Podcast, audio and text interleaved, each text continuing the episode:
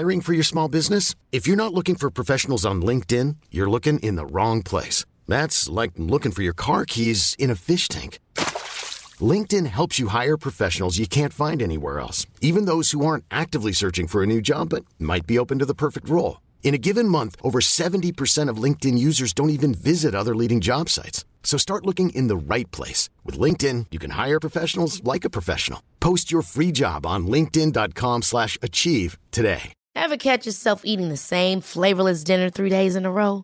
Dreaming of something better? Well, HelloFresh is your guilt-free dream come true, baby. It's me, Keke Palmer. Let's wake up those taste buds with hot, juicy pecan-crusted chicken or garlic butter shrimp scampi. Mm. Hello Fresh. Stop dreaming of all the delicious possibilities and dig in at hello fresh dot com. Let's get this dinner party started.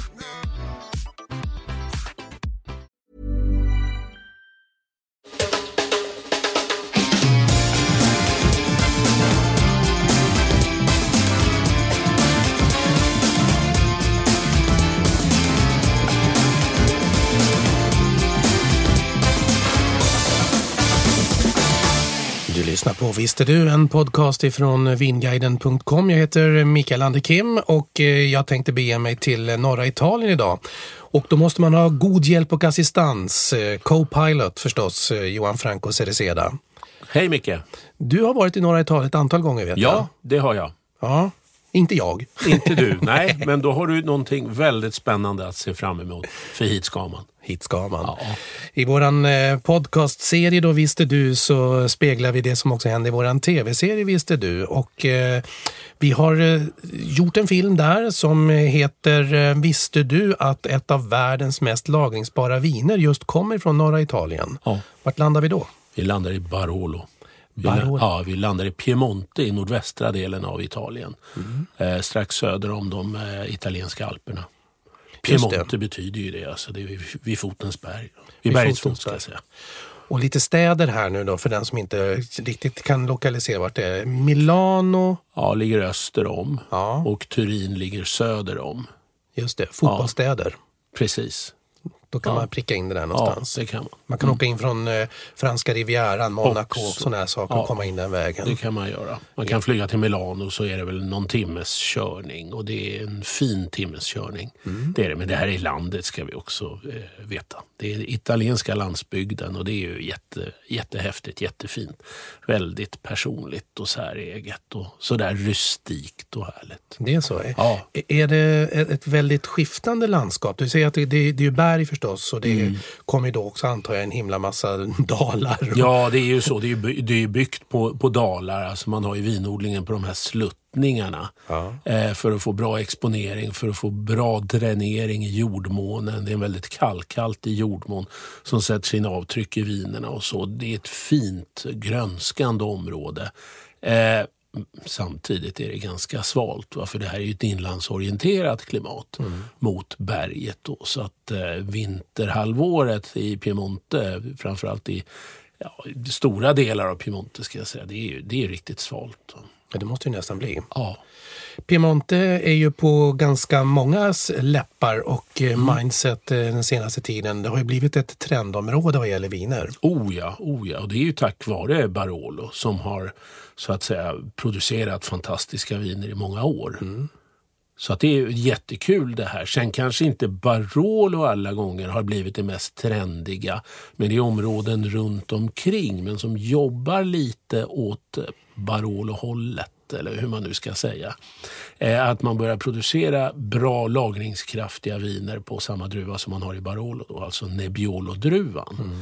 Och det är klart att eh, alla vill ju liksom eh, liera sig lite med Barolo, va? Med den status det här området har. Men det är ju en jättespännande utveckling därför att det blir ju då eh, en mycket högre lägsta nivå i hela regionen. Mm. Det finns ju också många som är lite, mig själv inkluderat, eh, när jag satte mig på skolbänken och pluggade vin, som du vet, så för mig blev det också det här att Barolo var nästan någonting som, oh, det där törs man inte närma Nej, sig. Exakt. För alla i branschmänniskor som mm. satt med i skolbänkarna, man vurmade och pratade om ja. Barolo, att det var så ja. speciellt och Nebbiolo och druvan och, och det är så kraftfullt, man måste verkligen veta hur man ska dricka och hantera det mm. och äta.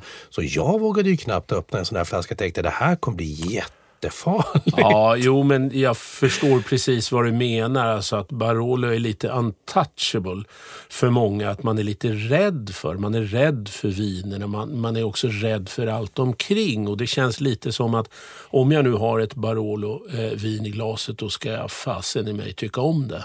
Mm. Men, men så är det ju inte. Man måste ju naturligtvis alltid utgå från vad man själv tycker om. Och jag har flera kollegor som, som absolut uppskattar Barolo, men de ställer sig inte bakom hypen. Nej, Nej. För det är en så, hype. Ja, det är en hype. Och, och, och på något sätt så har det ju blivit så att eh, man ska gilla det här. Mm. Men, men, men som sagt, ja, integritet är jätteviktigt när man provar vin. Är det ett branschvin?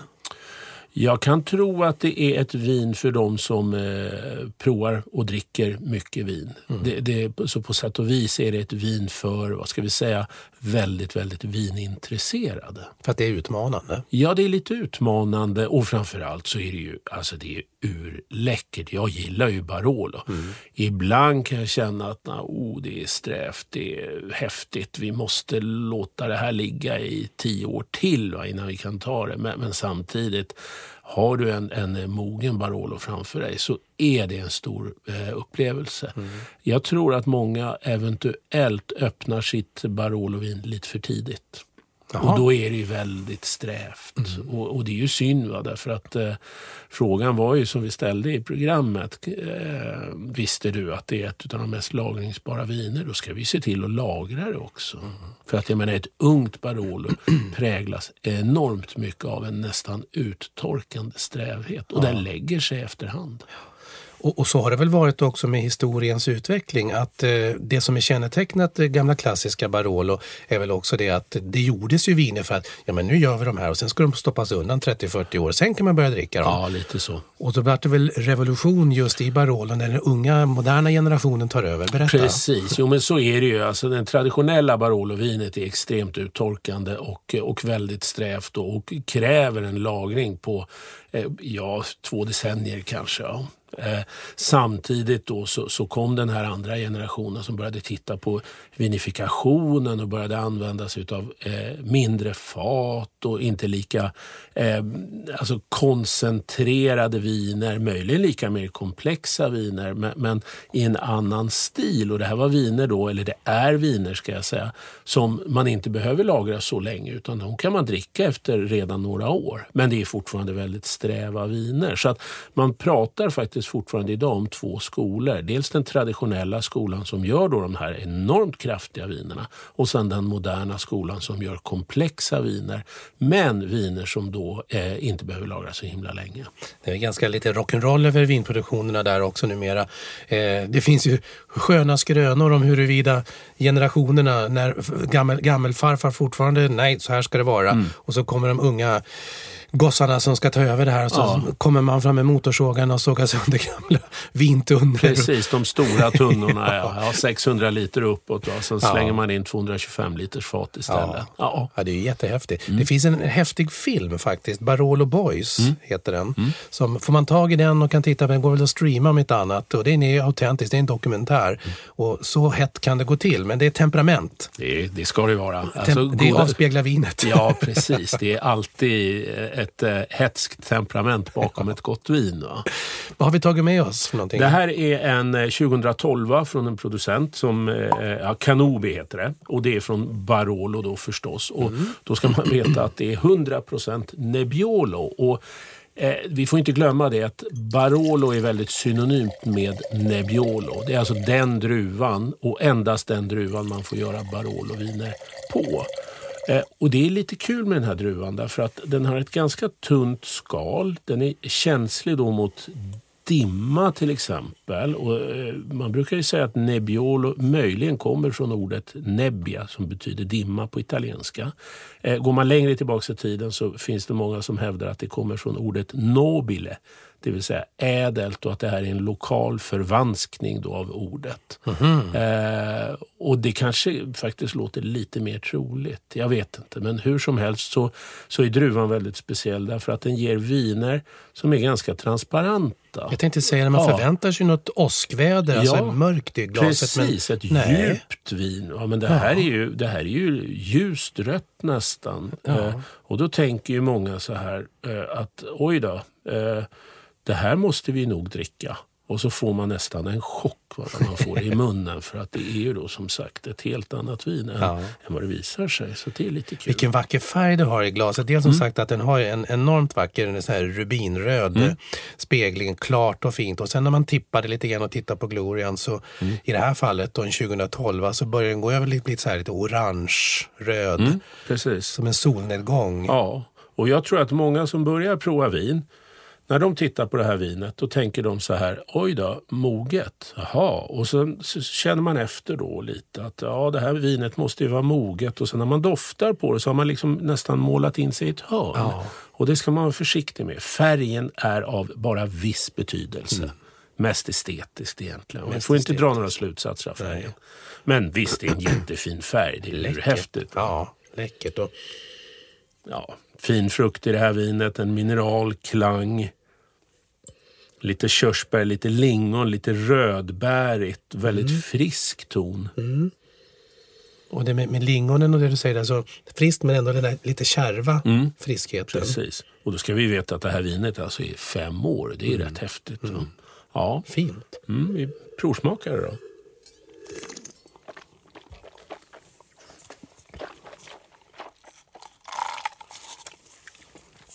Ja, ja det är den. Den satt. det, det är som djävulen satt i munhålan och klappade händerna överallt här inne. Det, ja. det, det stramar på. Det stramar på rejält. Ja. Och det tror jag att det är det här då som är eh, problemet. Att det är enormt strävt. Ja. Det är ju så. Det är svårt att prata och, och hela munnen jobbar ju med ja. den här salivavsöndringen för att balansera då det värdet det. så att säga i, i munnen. Va? Men när vi känner bakom strävheten så får vi ju då en fin mogen fruktighet, mm. det är mogna lingon, det är mogna mm. körsbär, det är mycket röda bär, och så är det den här mineraliteten som lägger sig på tungan, och den känner vi i eftersmaken framför allt. Visst gör man det. Så det är ett långt, ett brett vin det här, det är ett jättespännande vin. Och för er som undrar vad mineraliteten återigen är då, så är det ju inte att det är kolsyra och syrligt, utan här är det alltså järn, ja. att det är den typen av sten, att man får den mineraliteten som kommer ur jorden. Mer precis, precis. Och här smakar det nästan blod i munnen, ja, den ja. man tänker som man har skurit sig på fingret och ja, smakar på det. Ja. Så mm. ligger den klangen kvar där. Ja, och lång eftersmak. Och då vet man ju på en gång att det här är ju inget bershåvin på något sätt. Va? Det är ju inte ens Nej. ett pratvin. Det går ju knappt att prata Nej, när man har tagit en klunk. Ta vatten här. Ja, eller alltså en, en, en nöt. En, en, en nö, nötkött ska ja. till där. Men det kräver väl också en hel del hur man serverar det här vinet, för här bör man väl slå upp på karaffer bra så att det får öppna upp sig ordentligt. Jag tycker nog att det här ska öppna sig, absolut. Eh, så luftare framförallt då eh, kanske en tre fyra timmar innan servering. Om vi har då en, en ganska ung årgång tjugo tio elva tolv, det är fortfarande ett ganska ungt vin det här då. Mm.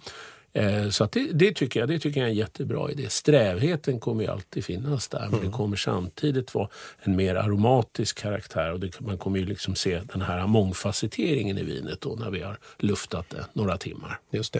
Mm. Och maträtter som vi vet är populärt att eh, kombinera till Barolo-viner. Det odlas ju mycket tryffel ja, ja. i Albatrakterna ja, inte minst, där ja. också Nebbiolo finns, men framförallt också runt Barolo. Ja. Och det, och kan det man ju ana. Ja, det är en klassisk kombination, Barolo och tryffel. Mm. Pasta med tryffel är ju, det är ju fantastiskt gott. Mm. En del säger faktiskt att det kan dofta tryffel om Barolo-viner. Det sägs eh, precis eh, att det kan göra det. Jag har nog inte hittat tryffel. Jag kan hitta lite skog och möjligen lite svamp och lite mm. undervegetation. Mm. Men just tryffel har en väldigt specifik doft.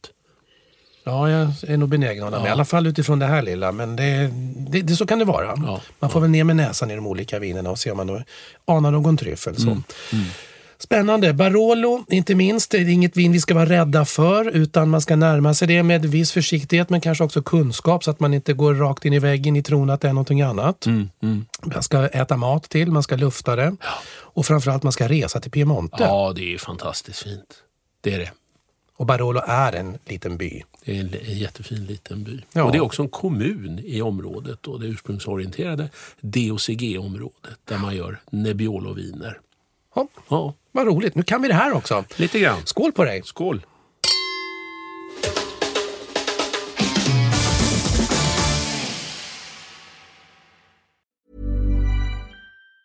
Hey, it's Danny Pellegrino from Everything Iconic. Ready to upgrade your style game without blowing your budget? Check out Quince. They've got all the good stuff, shirts and polos, activewear, and fine leather goods, all at fifty to eighty percent less than other high-end brands. And the best part? They're all about safe, ethical, and responsible manufacturing. Get that luxury vibe without the luxury price tag. Hit up quince.com slash upgrade for free shipping and three sixty-five day returns on your next order. That's quince.com slash upgrade.